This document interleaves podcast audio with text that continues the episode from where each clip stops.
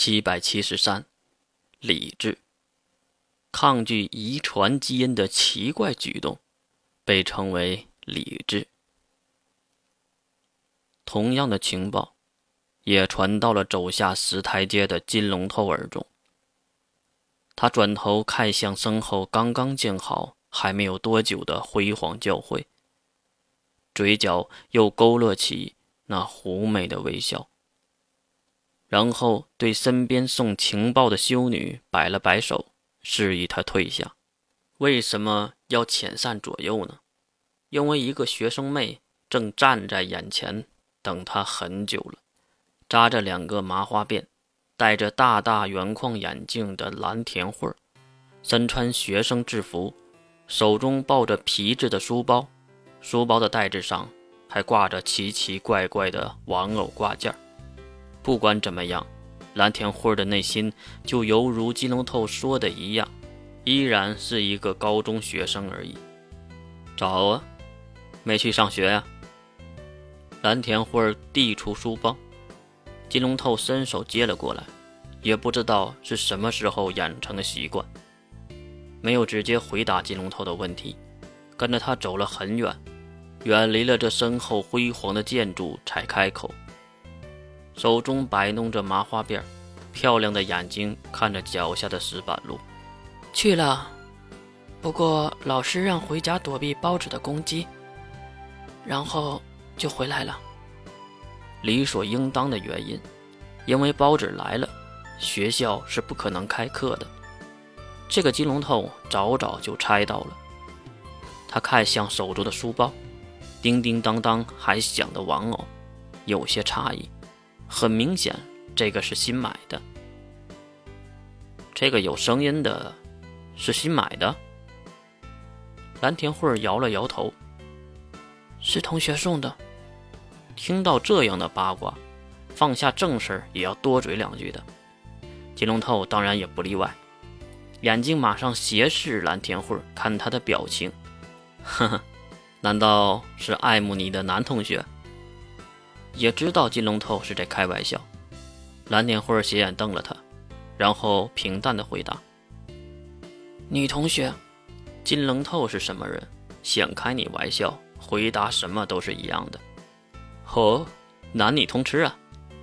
蓝天慧也知道，学校的话题再聊下去就会被金龙头八卦死的，所以只能岔开话题，说起了正事。十恶教会的复魂者刚刚被派到世界各地，又一波攻击来临，很明显这就是烟雾弹。真不知道科学阵营的人是怎么想的，有生力量竟然不放在家里，而是分散开来。还沉浸在八卦中的金龙头被蓝田慧拉回了现实，也只能慢下脚步道出事实。首先，放出复魂者可不是我的计划，而是教皇的，只不过正好和我的计划重叠了，我也就推波助澜了一波。至于科学阵营为什么没有认为这场突击是烟雾弹，因为科学阵营早就投靠了我，他们早就认输了。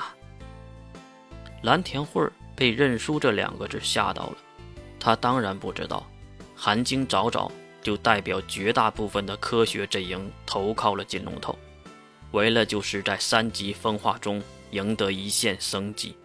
可是这样让蓝田慧起了疑心，他反问道：既然科学阵营已经投降，为什么还让包纸进攻赵州国呢？突然停下的脚步，金龙头看向一旁，蓝天慧也是奇怪他看着什么，原来是在和远处的教徒打着招呼。犹如巡主教说的一样，金龙头很是受下层信徒的爱戴，一路走来也有不少的打招呼的。各自问好，金龙头指向远处的冰淇淋摊位：吃甜筒吗？吃。没有任何的犹豫，蓝天慧高兴的点头。金龙头上前去买了两份，将其中一个粉色的递给了蓝天慧。他接过来舔了一口，发现是酸酸甜甜的草莓味道。好吃吗？由于嘴被占着，蓝天慧没有回答，而是点头。这边坐着吃吧。冰淇淋小型店面的门前有几个带着石伞的座位，就是石头做成伞状的物体。由于早上的天气开始慢慢转热，这个时候吃点冷饮还是不错的选择。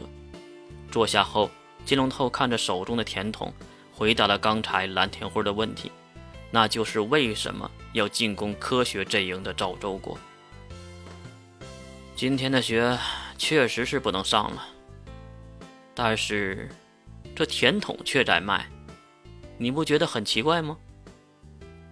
被这么一提醒，刚刚伸出小舌头舔食甜筒的蓝天慧反应了过来，为什么商贩们和街上的人都你来我往而不去避难呢？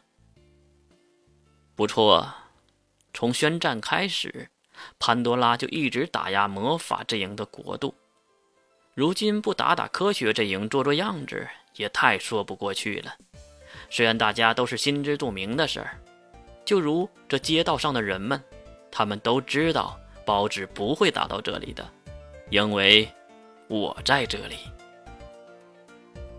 一句因为我在这里，蓝天慧对金龙头投来了敬畏的目光。不管金龙头的人品是怎么样，做的事既狠绝又狠辣，可是他承诺下的事都一一办到了。潘多拉冲击炫空岛时，那新帝国的子民到现在也过着逍遥快活的日子。再看眼前曾经荒芜的两不管地界，刚刚到达之时，这里一片荒芜，完全没有任何的生机，而现在却在末日之下是一抹绿色，犹如西马家的旧地潘多拉的新帝国，成为了人类少有的末日庇护之所。此等功绩都来自于蓝天慧眼前的这个男人，这个被称为鬼魅金罗刹的男人。你很厉害，来自蓝天慧真诚的夸奖。还没等金龙头说点什么获奖感言，手中的甜筒就被蓝天慧夺了去。我看你就知道说话，也不吃，一会儿就化掉了。两三口吃掉了一大半，金龙头也是露出了老父亲的微笑。可能此时他也体会了一把将自己这个烫手的山芋一手带大的养父黑芒厨艺。哼。以前我还不理解，为什么月要将最重要的右脑给予你，现在我终于明白了。正常听到这种话就应该反问为什么，或者你明白了什么，可是小嘴沾满冰淇淋的蓝天慧却只是微微一笑，没有任何的话语。金龙头也是向后靠去，伸了一个懒腰，可能是因为今天起得太早，还是特别困。啊，明组织已经在抓捕的路上了，人类的至暗时刻即将到来。还有，故意停顿，金龙头坐直身体，将手臂放在桌面上，对着蓝天慧轻声地说道：“还有。”他回来了。咔嚓的一声，蓝天慧不小心捏碎了手中的甜筒，即使融化的冰淇淋流到了自己的手上，也没有任何的动作。至于蓝天慧担心的是什么，并不是谁回来了，而是这个人回来了，就说明这个计划就算是正式启动了。随着东风吹起，无尽的硝烟已经笼罩了天空。在那遥远的德国边境，一大批钢铁军队正在狂杀中行军。一位白人军官头戴防沙头盔和过滤器，向一旁狂喊着。